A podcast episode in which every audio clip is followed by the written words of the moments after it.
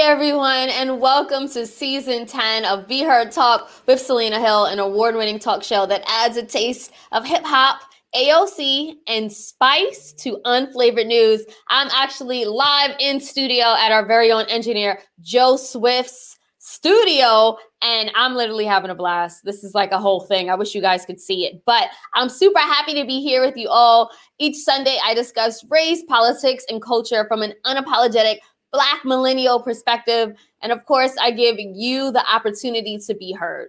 So leave those comments on Facebook, Twitter, YouTube, and LinkedIn, and I will read them throughout the show. And I already see a lot of comments. So I know you guys have a lot to say, especially about the topics we're going to talk about today. Um, so we're going to actually start off talking about the biggest stories of the week everything from the CDC lifting the mask mandate for vaccinated Americans to the latest on the Derek Chauvin murder trial to Porsha Williams's wild engagement to a very rich man that was formerly the husband of one of her friends. And then later on in the show, I'll speak to two organizers about the most recent surge of violence in Palestine the history behind the Israeli occupation in Palestine, and how allies can stand in solidarity with Palestine. So, we're going to have a great conversation about Palestine. And I, I, see the comments already. I know you guys are geared up and, and just as geared up as I am to talk about it. Uh, please support Be Heard Talk by buying us a coffee at buymeacoffee.com slash Be Heard Talk. Your support through a small donation will help us to continue to support and amplify the issues that you care about. Now, again, before we talk about Palestine, we're going to kick things off with the news roundup. This is a, a round uh, of stories that made us laugh, cry, or go on a profanity laced Twitter rant. And for this segment, I'm actually joined by two of my faves, starting with Evan Mastronardi. He is the co founder of Let's Not Be Trash and a Bronx organizer for Rank the Vote NYC. How's it going, Evan? Hey, Selena, thanks for having me as always. Love being on Be Heard. Thanks for the Let's Not Be Trash shout out. Everybody follow Let's Not Be Trash podcast for multidimensional men. And uh, looking forward to discussing these things with you today. Absolutely. We are also joined by Michelle Hope, who is a sexologist, activist, and a writer. How's it going, Michelle? Hey, how are you doing today? Thank you so um, much for having me.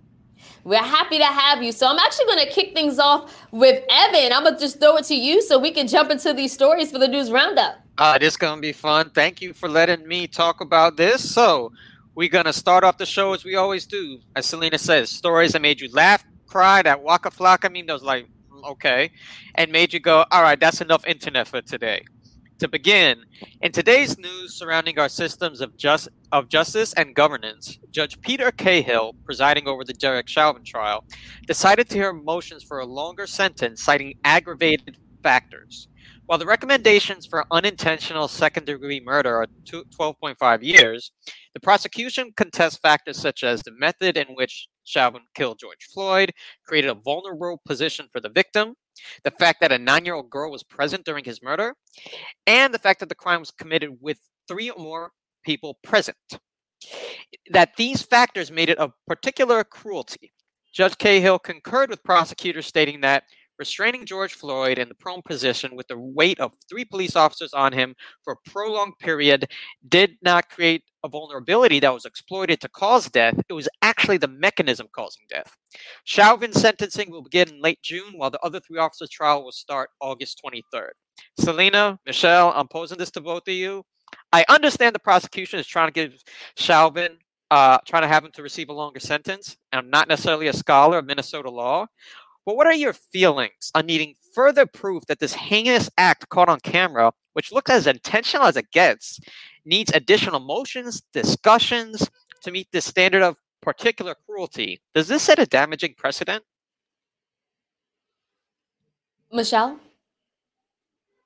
What comes up in this um, is really this idea that whether or not we need further proof, which we don't, we saw this happen in real time. I think what it does lead me to believe is that these conversations, while they may be arbitrary in the idea of setting further precedents, I think that this may be connected to the idea that this will set precedents moving forward in future cases. While we do not want that to happen, we do not want to see future cases happen and these types of incidences continue, what we know is true is that they have continued since George Floyd. And I think that if they continue to, again, I'm not a legal scholar either, but if they need to set these motions and these standards or precedents, that should lead us to a space where other people will be convicted more harshly.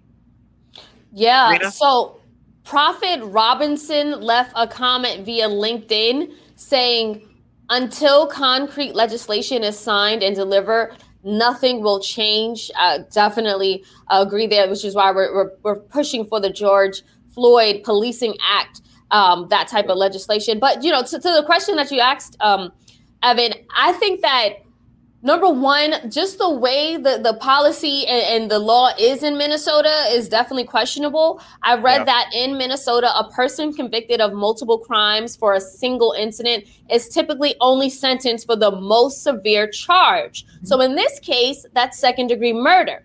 And the maximum sentence for that charge is 40 years. However, under Minnesota law, Sentencing guidelines recommend only 12 and a half years in prison for someone who's convicted on an unintentional second degree murder charge if they have no criminal history. So I think that the judge talking about these four different aggravating factors is actually a good thing. He's saying that, you know, Chauvin abused a position of trust and authority as a police officer. That was one. Number two, he said that he treated George Floyd with particular cruelty, which we know is true. Three, he committed a crime as part of a group with at least three others. And then four, children were present during the commission of the offense. A nine year old testified that she felt upset, sad, and angry after watching this man's life be sucked out of him. So I, I think that we're definitely heading towards progress in this area. All right. Well, I appreciate your input on that, and hopefully, truly, we are. Uh, turning to our legislative systems, Liz Cheney was out, ousted from GOP leadership. She's a number she was a number 3 Republican in the House, crafting the party's public messaging. After continuing to affirm that Joe Biden is the duly elected president of the United States and that there was no widespread voter fraud in the 2020 election. While in February, following her vote to impeach the former president, she was still voted by the party to keep her seat and position. This past she this past week, she was voted out. This is primarily due to her insistence on these, God forbid, facts during uh, following Republican functions after February, including saying that Trump should not appear in future GOP events as he does not have a place in the future of the party. It appears like saying the truth may make some in power unpopular, but able to keep them in Republican leadership, but sticking to it has real consequences. Her seat has now been replaced by upstate New York Representative Elise Stefanik, a Trump loyalist. Selena, Michelle, again, it seems that we're in a tough spot here. We need Republicans to stand up to Trump and Trumpism, but when they do, they likely will lose power and be replaced by a loyalist to Trump's ideas. What do we think is the best strategy here for the country going forward regarding representatives of conservative or even moderate districts like Stefanik's for contesting the most radical GOP ideas? Well, I'll say this because Liz Cheney voted in support of Trump almost 90% of the time while in office. She is definitely a Trump loyalist. The only thing she's refusing to do is lie on his behalf by saying the election was stolen. I mean, look, I, I just.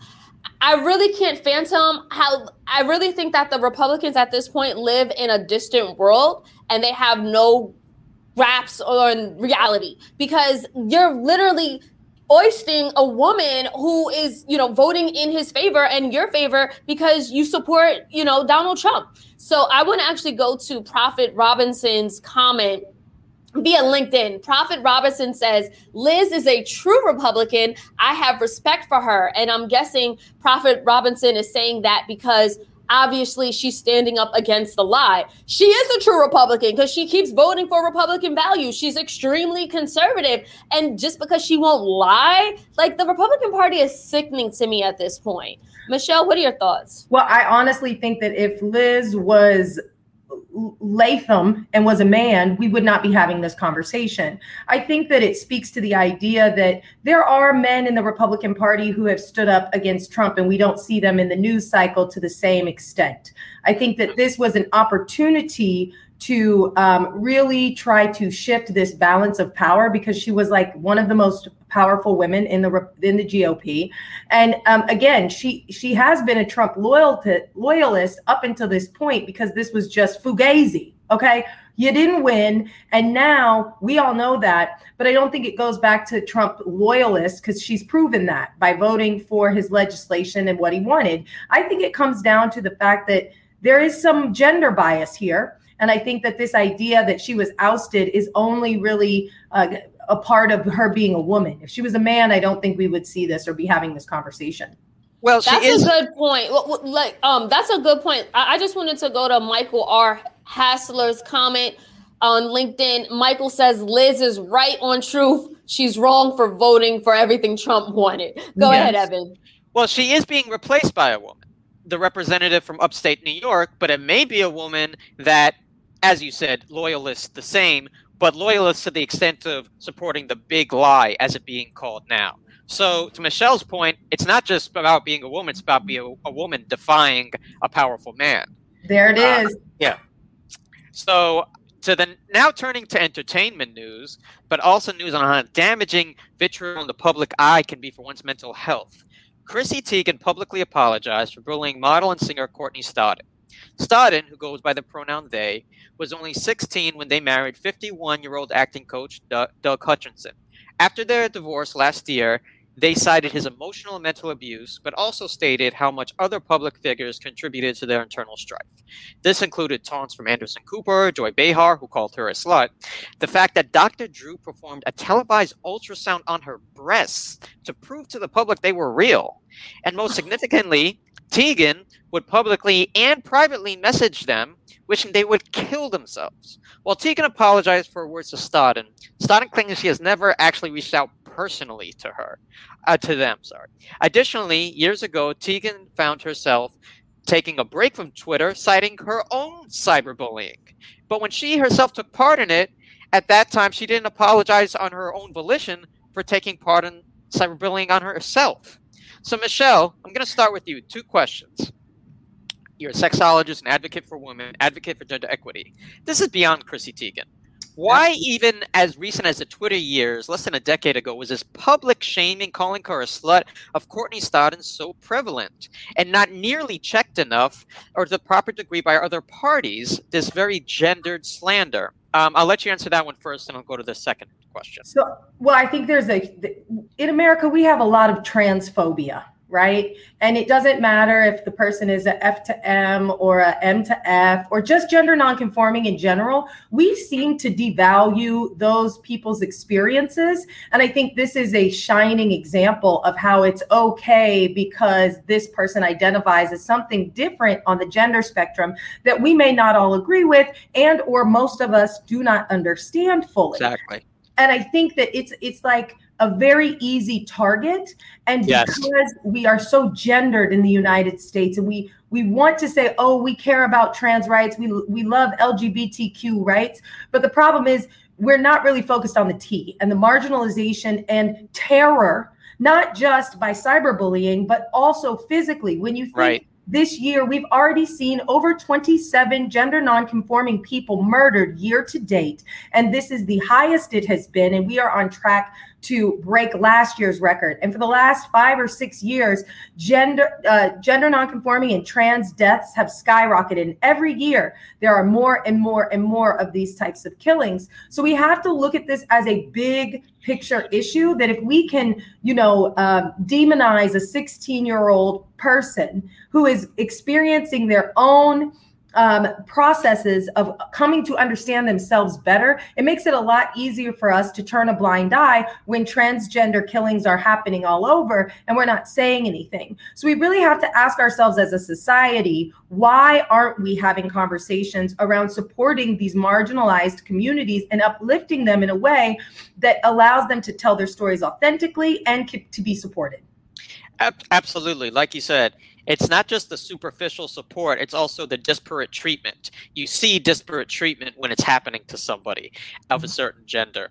So, to continue, second question. This is a tricky subject, but I wanted to ask you, and then I want to get Selena's input after this.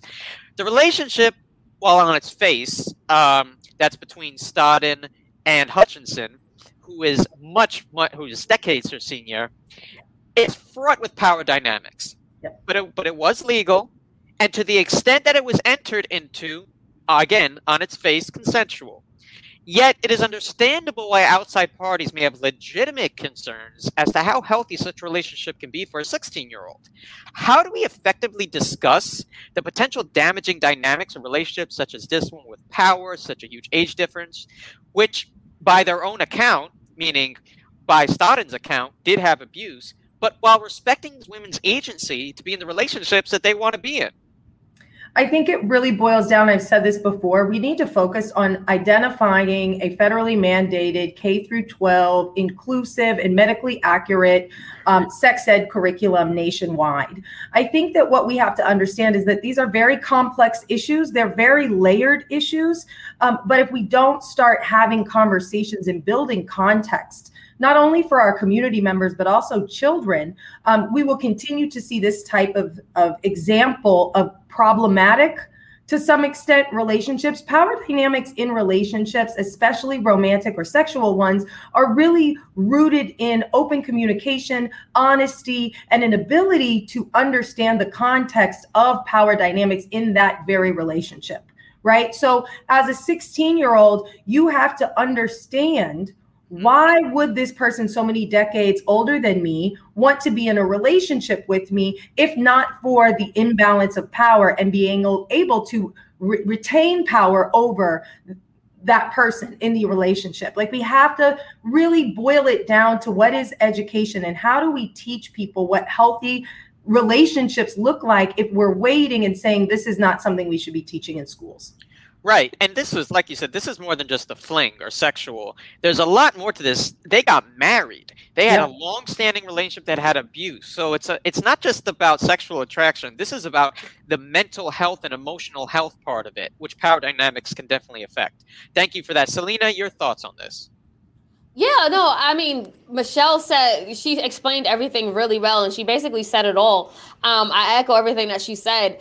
I think that it was the the relationship dynamic here is definitely something to be scrutinized. Um, you know, I personally wouldn't want a 16 year old child in my family marrying a you know a wealthy 51 year old man because of the reasons already named. Um, but you know, it is a quote unquote free country. I do want to say this about Chrissy Teigen's comments to Courtney uh, Stodden at that time, and she was just 16. It wasn't just Chrissy. Um, right. and Anderson Cooper, right. Joy Behar, right. a number of people were criticizing Courtney for the whole for for the marriage and the situation. Mm-hmm. and it really speaks to the current zeitgeist of that time. This is 2011 we live in a very different world and society and we have seen some progress where things like that are just not cool anymore. So again i do just want to keep in mind that we are holding you know chrissy uh, teigen to a standard that was more than a decade old, right? Mm-hmm. Now she, you know, she apologized. I don't think her nor Anderson Cooper, who is also has, you know, come out as a member of the LGBTQ community. Um, you know, I, I, would hope that they no longer feel like that and no and they haven't, they no longer say things like that. I think a lot of us have evolved over the last 10 years. Well, I, I just want to add one follow. It wasn't right though, but I'm just I, saying well, it was different back then. She did tell her to kill herself. I mean, I do I do think yeah, go ahead, Michelle. I think I want to say two really quick things. One, I don't care if you're gender nonconforming, trans, heteronormative, or whatever. A 16 year old getting married, there should be a conversation about that in its in, in its entirety because you are you don't have the the prefrontal cortex of the brain is not fully formed yet, and so you cannot really grapple with the understanding of what a marriage is. That's one. Two, the idea of anybody telling anyone to kill themselves on social media is just being a bully uh, yeah. behind this this this this safe space. Like people talk out of their asses online, and it's painful and it's hurtful. And I just and I don't even know if I was allowed to say that cuss word. I apologize, but it just to me really makes me think that it, we are a coward society to get likes and retweets. And let's be clear, Chrissy Teigen talked about cyberbullying too, and this wasn't too long ago. Twitter was used, DMs were used, and she talked about cyberbullying herself, and she did not take that opportunity to talk about her own errors there. It was only until it was exposed. So mm-hmm. it sounds to me like this is more of a, a moral compass issue than it yeah. is about, and and how we wait for some sort of uh, acquiescence um, uh, uh on a, on a uh, larger level coalesce around a certain issue before we actually understand that it's wrong, as opposed to just doing it for moral reasons. Um, just wanted to throw that out there. Uh, last thing, in other news, Ellen DeGeneres will not be returning for her show's 20th season, citing that she was tired of doing it.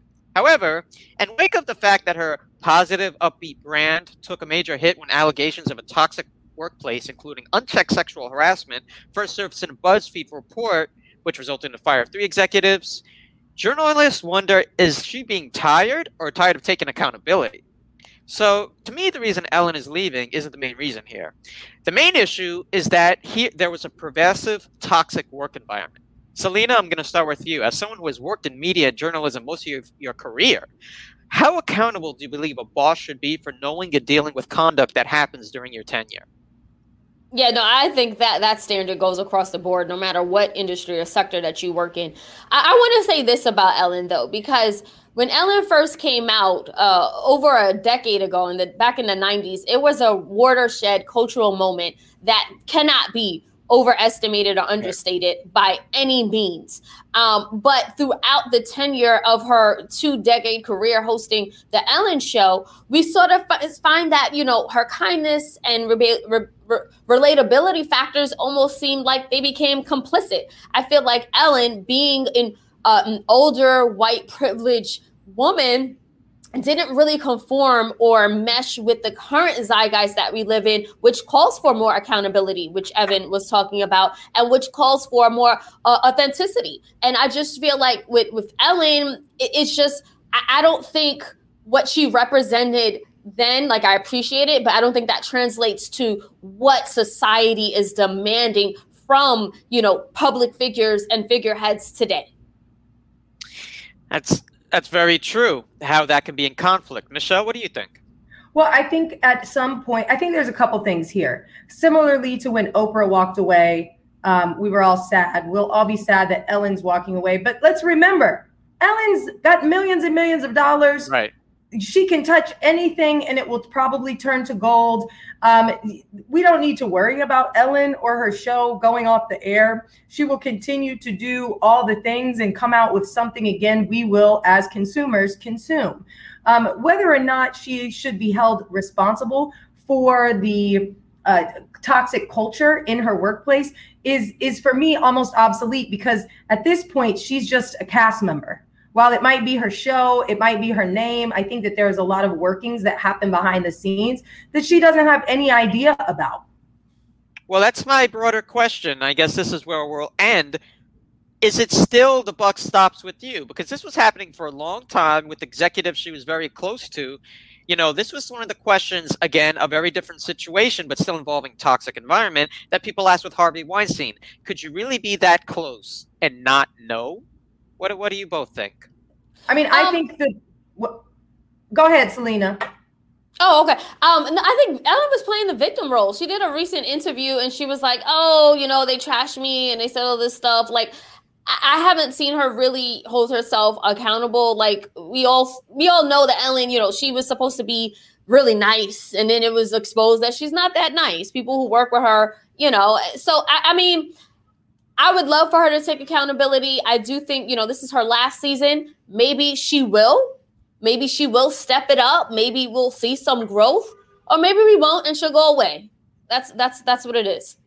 I mean, my last thing on that would be um, media in general is not nice. The entertainment business, people are not nice. This is not just you know only about the Ellen show. This is something that happens in media quite often and in entertainment that there it's a very competitive place and that is how the systems that and, and powers that be are I think I think many people kind of knew that, but didn't want to vocally say that that should be the precedent.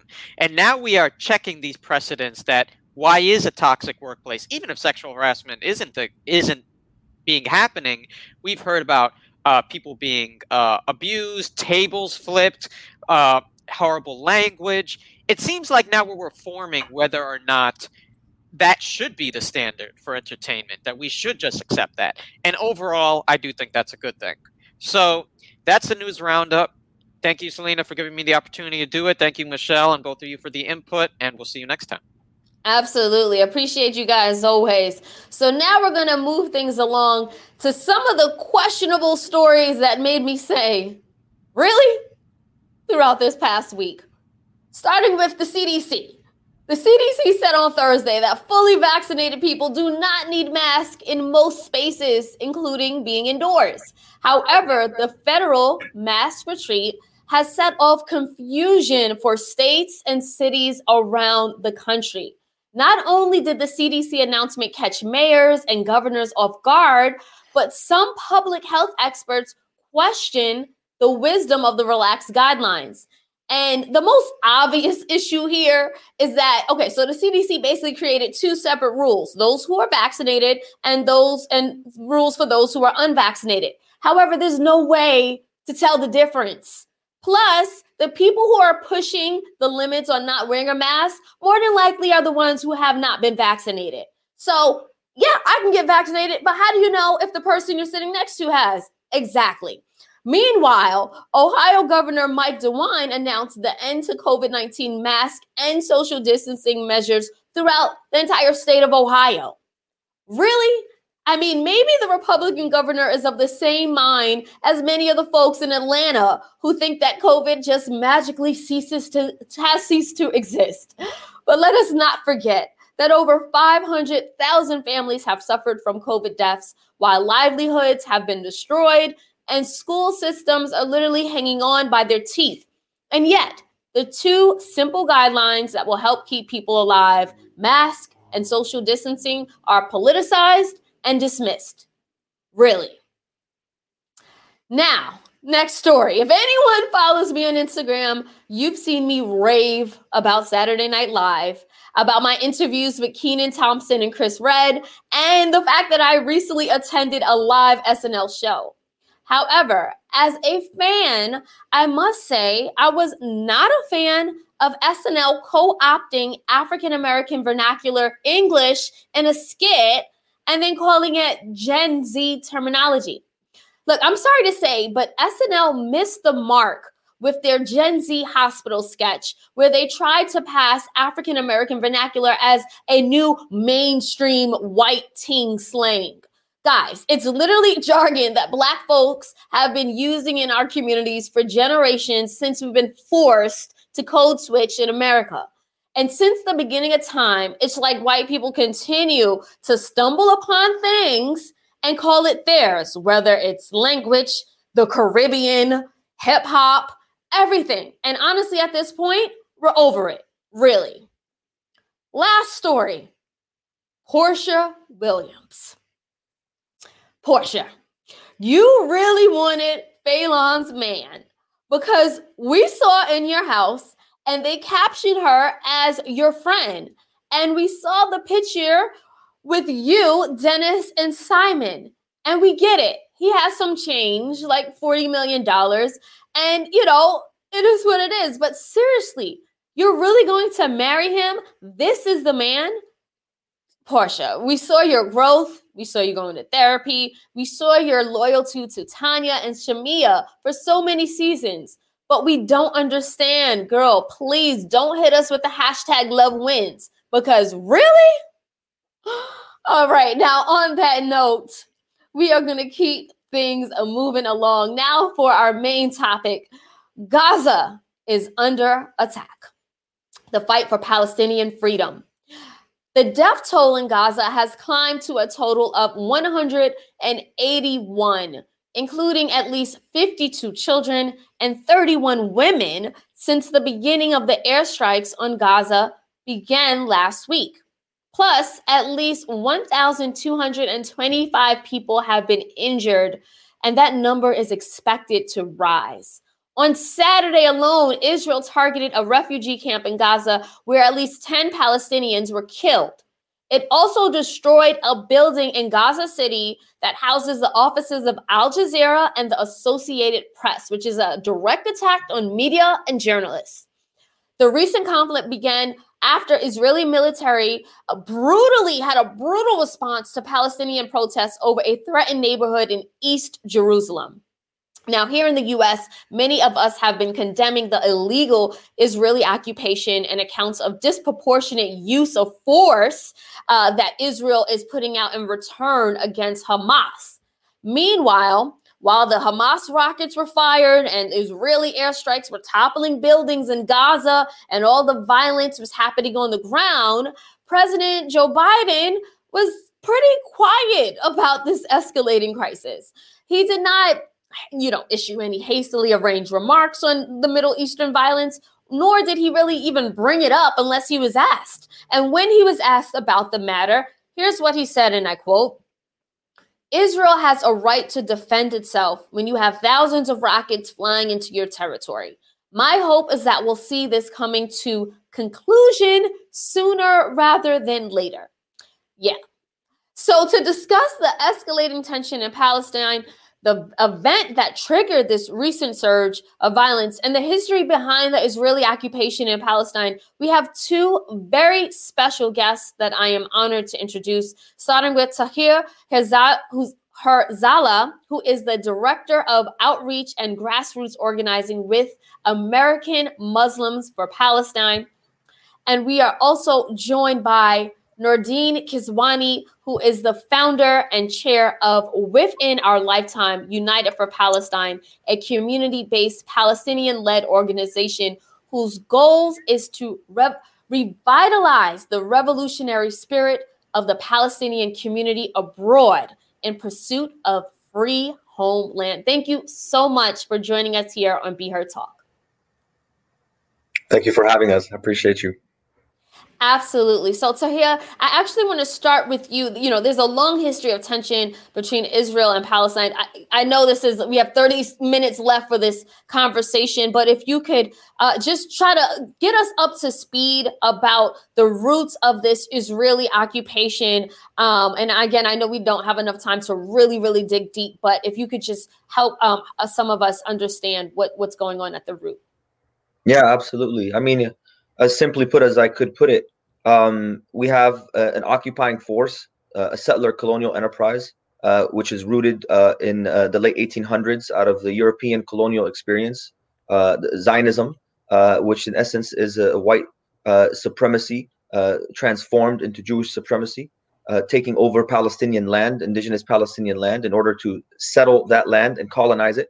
and to make an exclusively Jewish state on the ruins of, of Palestinian people and, and the Palestinian land. Uh, and this is what uh, the, really the, the gist of it is. Uh, if you want to look at the, the core root of the problem that we have today, uh, all of the issues that we have today in the region are derived or rooted in the occupation.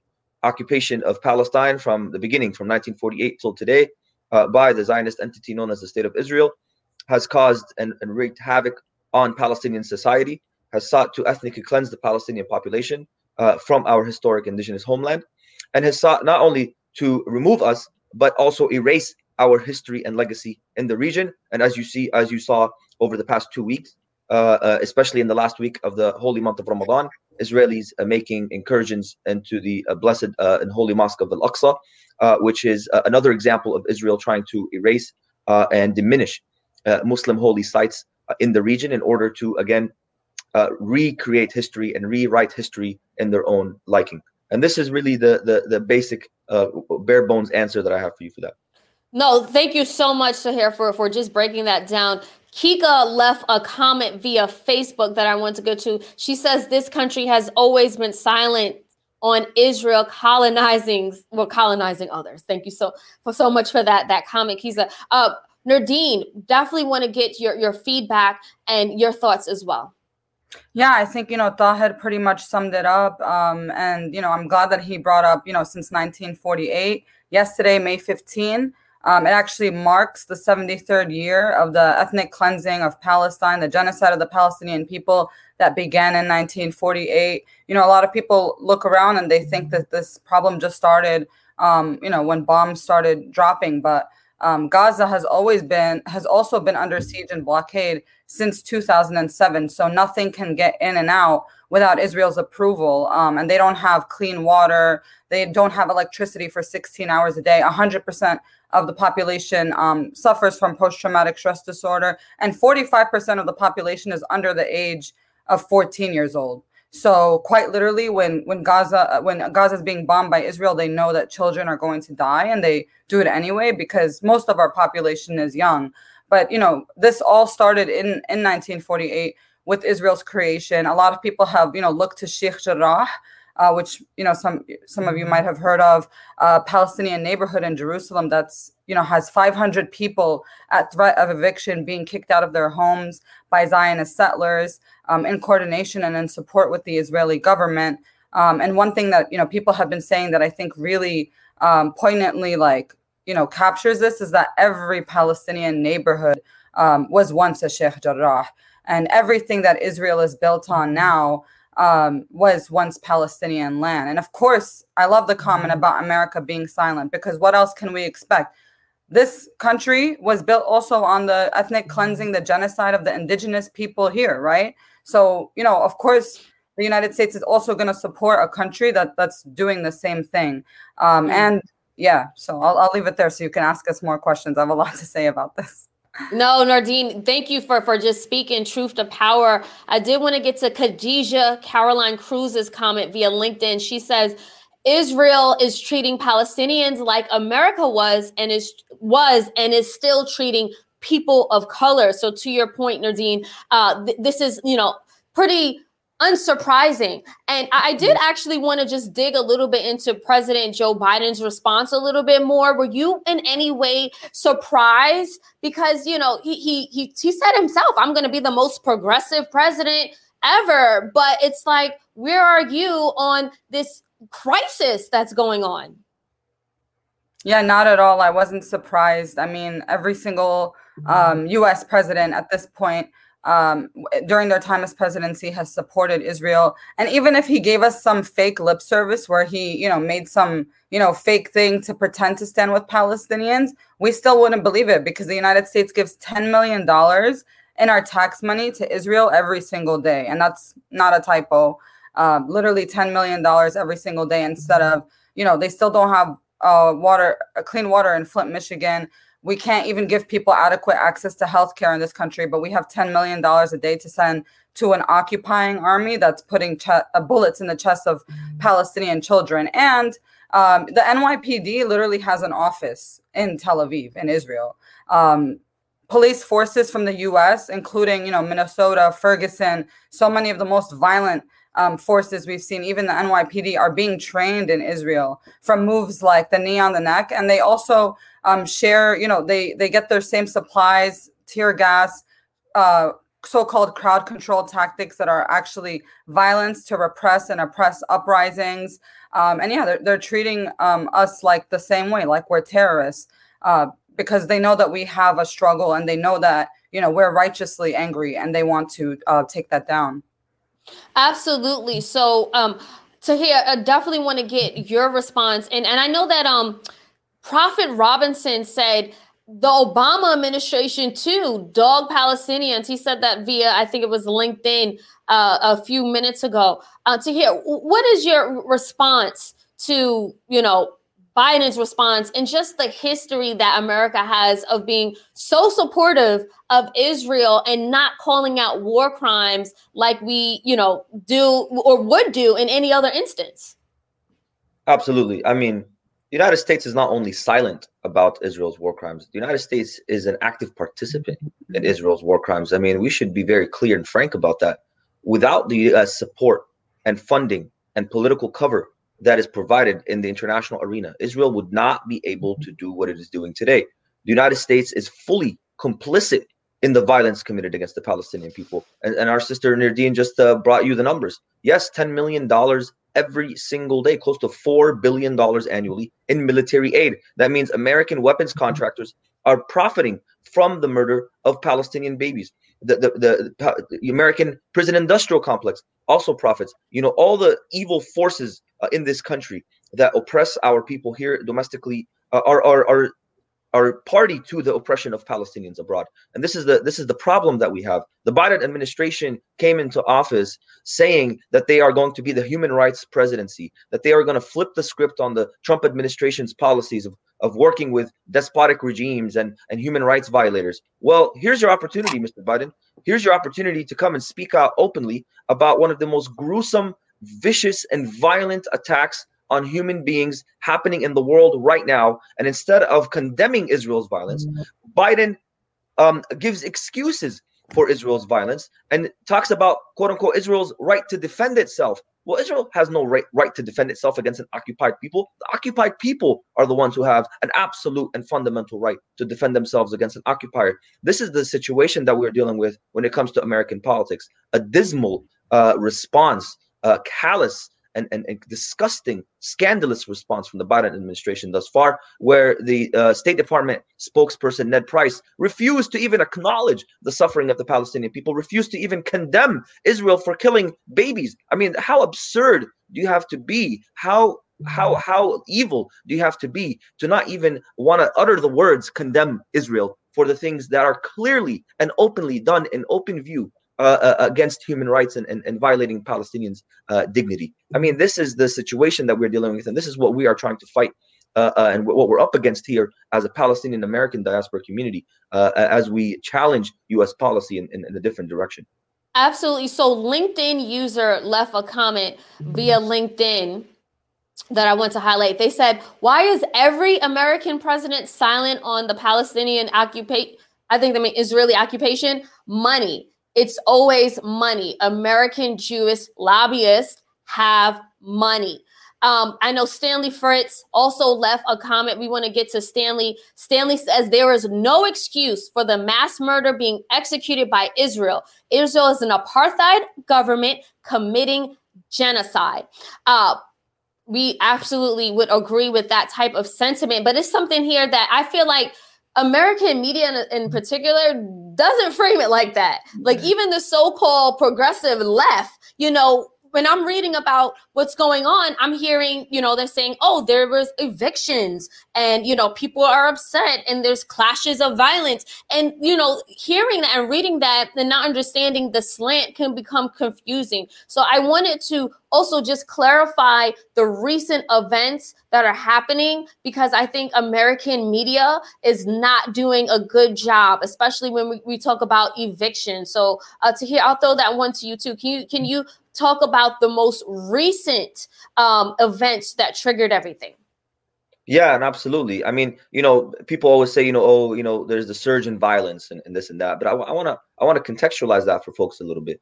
Palestinian people are living under a constant state of violence. When we're talking about the siege on Gaza over the past 15 years, we're talking about ethnic cleansing and expulsion over the past 73 years. This is we've been living in a constant state of violence that Israel has imposed on us. So when we talk about uh, the the surge of violence, we need to think about these things when we when we look at this current context of the situation.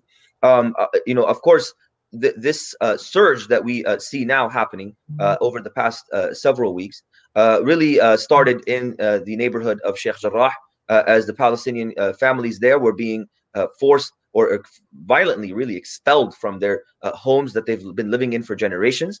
and then we saw that spill over into the holy places that Muslims were praying in, uh, in Ramadan, uh, particularly in Masjid al-Aqsa, where uh, Israeli uh, forces decided to barricade uh, the mosque and prevent worshippers uh, from praying in there. And, then for, for, for the main reason that there was supposed to be a Jewish unification of Jerusalem holiday, where Israeli settlers, Israeli colonizers, were to take over Masjid al-Aqsa, and therefore the Israeli forces were sent into the mosque to um, empty the mosque of its Muslim worshippers so that the Jewish settlers can come and pray uh, and, and celebrate uh, their victory in 1967. Uh, so that obviously caused uh, a lot of tension and clashes. Uh, Palestinian worshippers, as they were kneeling, praying to God, uh, were shot with with rubber, steel, steel, rubber coated steel bullets and um, and tear gas. among other things. All weapons of war that were used on the streets here in the United States, in Ferguson and Baltimore, and all the other cities that had uprisings. Same same stuff that we saw being used there was being used in Palestine and and we saw worshipers being forcibly beaten, uh, removed uh, from their place of worship. They weren't doing anything, literally just praying, being forced to remove. So that obviously uh, exacerbated the situation, escalated tension. We saw Palestinians from across the region, uh, from across uh, Pal- historic Palestine and the West Bank and Gaza, uh, go up in arms about the situation, protesting across the region. Families and, and, and, and, and communities were coming together to Jerusalem to defend Masjid al-Aqsa as it was being attacked. And then, of course, in Gaza, an immediate and unequivocal response to the Israeli occupation's aggression towards mm-hmm. our holy place and our future capital. Uh, this is something that uh, uh, uh, escalated tensions as well. And then, of course, Israel goes above and beyond uh, to to collectively punish the Palestinian people whenever the Palestinian people decide to rise up. And as we see today, over the past week or so, Israel has mm-hmm. killed more than 180 people in the Gaza Strip. actually, about 40 of them children under the age of 18 uh, unbelievable brutality and violence that we are witnessing, something that would really make Attila the Hun and Genghis Khan look like saints uh, in the historical context. Uh, it's, it's, really incredible to watch uh, that the, the, entire world see what's happening in Gaza without taking forceful and assertive action against the state of Israel. Yeah, absolutely. David Skinner left a comment via LinkedIn saying decades of Israel, Israeli treatment towards Palestinians seem to mirror the South African apartheid government treatment towards the indigenous South African people. And then Kika chimed in as well. She says, and when you call it out, you're called anti-Semitic. Uh, Nerdeen, you know, we were talking about the, the recent events that led to um, obviously the, the crisis that's going on now where do you see this going? Do you think I'm, I'm seeing media again? They're saying, "Oh, it's an all-out war. It's going to be an all-out war." Is that accurate?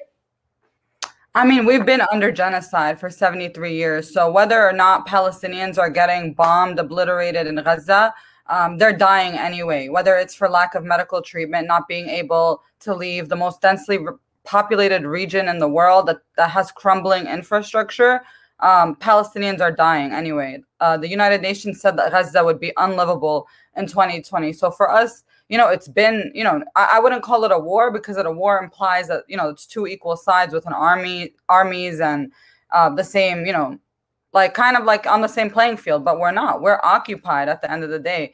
Gaza is under siege. Like not even like certain food, you know, certain things can't get in and out uh, without Israel's permission. There have been many attempts um, to send, you know, food aid, different types of aid to Gaza for over like the last 15 years. And, you know, they leave cargo ships rotting. They don't even let them um, come in. And anyone who tries to break the siege um, gets shot. So for us, you know, it's, it's it's always in this state. And you know, even when I was um in last in Palestine in 2014 at Al Aqsa Mosque, every day Israeli soldiers would come in and do the same things that we're seeing now to worshipers in Jerusalem. Like they would literally have um, a policy where if you're not a woman or a man under the age of uh, 50, uh, well, only men under the age of um, 55 would be not allowed to come. So if you're 55 and older and a man or a woman um, or a child, you'd be allowed to come pray. So they would basically, you know, just have people they would think to be more vulnerable and then they would come in and start shooting people. And of course the mainstream media you know not only does it not cover it it flips the script. So i you know new york post literally had a headline that said that you know hamas killed 20 people in israel um, including nine children when it was actually the opposite was the case. It was israel that killed 20 palestinians in gaza and including nine children. And then when they realized they made the mistake they didn't even correct it to publish it. They just made it about, um, you know, Hamas and Israel exchanging rockets, right? But when it's Israelis or Israeli kids, they thought who who they thought died, they want to uplift that. But if it's Palestinians, they want to sweep it under the rug. And also, you know, Nelson Mandela has said um, our freedom is incomplete without the. We know all too well that our freedom is incomplete without the freedom of the Palestinians. Um, in response to the apartheid comment, uh, you know, even his uh, uh, his relatives now are still fighting um, for a free Palestine. So this is well known, and of course, yes, if you fight for Palestine, you're considered anti Semitic. Even though I'm an American citizen, my father was born in Palestine. All four of my grandparents from both sides of my family were born in Palestine. I'm not allowed to go there. Um, I was banned by the Israeli government when I was 20 years old, literally in 2015, because I was part of um, a Palestine organization um, on my campus. That's, you know, it's very popular and well known. Um, they have it all over the country. But if you speak up for Palestine, you know, they'll find a way to, to take you down. Even now in law school, every my law school at this point has said they got, you know, they've got they've gotten over 20,000 emails um, for calls to try to expel me, to try to suppress my freedom of speech. And of course, you know, they can't and won't do that. But this is exactly the case. Palestinians are fighting for free, are using our bodies, our voices, whatever we can, whether that's in Palestine, whether that's protesting, um, you know, completely out of the understanding that this is an important cause for us to fight for. Meanwhile, the Israeli government is bankrolling billions of dollars um, to PR, to media, to lobbyists um, to try to contain the truth um, you know, even Instagram is blocking our stuff. There was a, a big thing where every all of our posts on Instagram started to get deleted. I'm blocked from going live for some reason. So yeah, it's a very well-oiled, well-funded machine um, against people who who have nothing but our voices and our rocks in our hands. Yeah, it's definitely not a, a fair fight. It, it's I don't, you can't even call it a fight because it's the, between the power and the international support that Israel has uh, it's it's definitely not a fight. It's oppression and occu and, and, occupying at this point. Well, it's always been. Rachel Johnson left a comment via Facebook. She said, "I did not know all of this, and this mirrors USA police killings of Black people too." And that leads me to my next point: How has Black Lives Matter, the movement, the global movement, um, sort of changed that conversation that folks here in America are having about Israel and Palestine. Did you notice any difference here? Absolutely. I mean, uh, you know, uh, especially in the aftermath of the murder of George Floyd, and I would say uh, really the apex of this was several years ago after uh, Mike Brown's murder uh, in Ferguson, Missouri. I think that for, for, for many people was a turning point in uh, seeing an extraordinary solidarity between Black communities and Palestinians.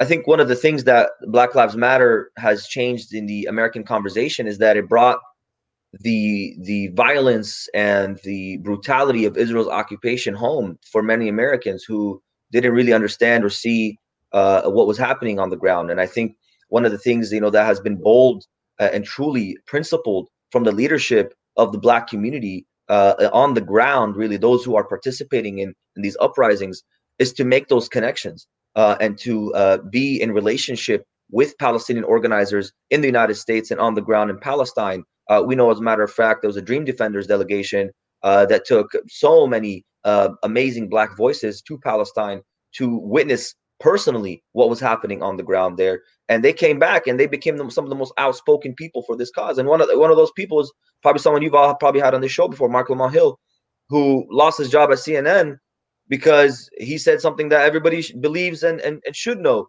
which is Palestine should be free from the river to the sea. Uh, nothing controversial about that. Uh, but but of course, the mainstream media uh, couldn't handle that narrative, uh, and, and, especially could not handle a black man uh, saying it uh, to the rest of America. And so we're seeing this, and, and I think the challenge that Black America, especially Black intellectuals and, and and organizers, you know, people like Angela Davis, who are pushing the narrative on Palestine, and framing it as an anti-colonial struggle, as a rights struggle, uh, they're, they're, helping significantly uh, alter and change uh, American public opinion in the right direction when it comes to uh, Israel Palestine. Yeah, and, and I just want to say this because I do feel like a lot of folks will say like oh you know well america we have enough issues here and and black for you know black folks we suffer enough oppression here. And what i always say is that we can't be free unless everyone is free and honestly, white supremacy is so pervasive that obviously it's being expressed and it also plays a role here. If the if the Israeli people were darker, there is no question in my mind that they would not be getting away with what's going on today. But it's because Jewish people have been white or, or sometimes white facing or white presenting and and that's part of the reason i mean we, we see this played out in history time and time again. Um, I, I want to get, we need to start, you know, talking about solutions and actually, unfortunately, wrapping up the conversations. But uh, Nerdeen, what is, are there any plausible solutions here? You know, so we believe in land back. We believe in full decolonization of Palestine. Look, Muslims, Christians, Jews all lived in Palestine pre 1948 peacefully. Uh, we're Muslim. My grandmother used to tell me stories of her um, doing Easter egg hunts in her village and how they would go to the Jewish butcher because it was better. And there are still Jewish people in Palestine that don't recognize themselves as Israelis. So, you know, for us having one Palestine, freedom for all, you know, um, nobody can have supremacy based on their religion, based on their race, uh, because you know a Jewish state implies, and not just implies, it effectively and de facto is um, going to be Jewish supremacists. So you know, having one Palestinian state for all people who who want to be a part of that and not you know just destroy and kill and ethnically cleanse the Palestinian people is the most just and realistic solution because there are so many Palestinians um, still fighting their, for their land within Palestine. And as long as you know Israel is colonizing us, you know Palestinians will not stop fighting for our rights and for our freedom. And there are also millions and millions of Palestinian refugees who live in neighboring Arab countries that are still, you know, struggling in, in refugee camps waiting to go home. You know, they, they've really been waiting their whole life, building their whole life to go home. And even, in, you know, what we've been seeing in Palestine, all these protests, you also had protesters from Jordan and from Lebanon try to rush into the borders uh, between them and Israel um, to go and support their Palestinian brothers and sisters back home. So uh, this struggle is not going to end. And Palestinians will always show that there is a price to pay for occupation even with the with the least we can do even if just with our voices uh we're not fighting so um, i really believe that that's that's the most just solution i also just want to extend really quickly gratitude um, to black liberation struggle since the black panther party who visited palestine since Mal- you know malcolm x uh, even figures from a long time ago this is nothing new so i think um, the Black liberation and Palestinian liberation are two compasses struggle that everybody should be a part of and supporting. And I just wanted to say that. So here, what should allies do? What what what should those of us who want to show up and be allies and stand in solidarity solidarity with Palestine South Palestine do? What should we be doing? Uh, absolutely amazing question, and and thank you for asking that. There, there's so much work uh, to be done year round, even when it's not a hot topic, you know, in the media. Uh, number one is, you know, we're as a, as a as a as a Palestinian people, we have made the call to boycott, divest, and sanction Israel. This is something that is fundamental right of our people, and boycott is uh, is a common used tactic uh, to achieve uh, uh rights and, and to achieve uh, political gains.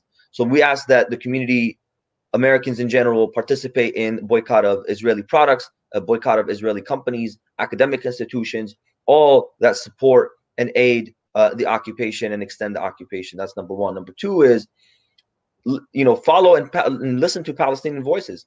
I mean, one of the most important things is, you know, this connection that we have as a community, people understanding what's happening. You know, you, are one of the few media outlets that actually brings Palestinians on to talk about what's happening uh, on the ground, to talk about what's happening uh, all over all over the region. So this is really critical, and I think that's really important for us to, to, to know. Number three is let's push our members of Congress. Let's push our politicians, people who are supposed to be representing us, uh, to to take a, a, different approach on, on Israel Palestine. We have a, a bill that was introduced in Congress, uh, HR 2590 uh, uh, by Betty McCollum, that would basically leverage U.S. aid to Israel uh, based on its uh, human rights record. So this is something that we are trying to advocate for. We are trying to push for, so that we are moving U.S. policy in a different direction, despite the odds and despite the tidal wave that's against us. Uh, and we uh, hope and pray that uh, the rest of Americans and and especially our Black brothers and sisters join us in that struggle. Oh, absolutely. Thank you mm-hmm. so much, Tahir and Nerdeen, for not only joining us today, but the activism and the work you are doing for liberation. Like I said, we can't be free unless we are all free. And you guys are on the front lines fighting for freedom. Thank you. Thank you, Selena. On that note, we are actually going to end this episode of Be Heard Talk on a. Us. Oh, absolutely. Absolutely. We're going to end on a positive note. Um, on a segment we like to say, Black Women Rise. So, for today's Black Women Rise, we celebrate an actress and a philanthropist who is one of our all time favorite TV moms and the essence of Black excellence. I am talking about Phylicia Rashad, who is now the Dean of the newly reestablished College of Fine Arts at Howard University.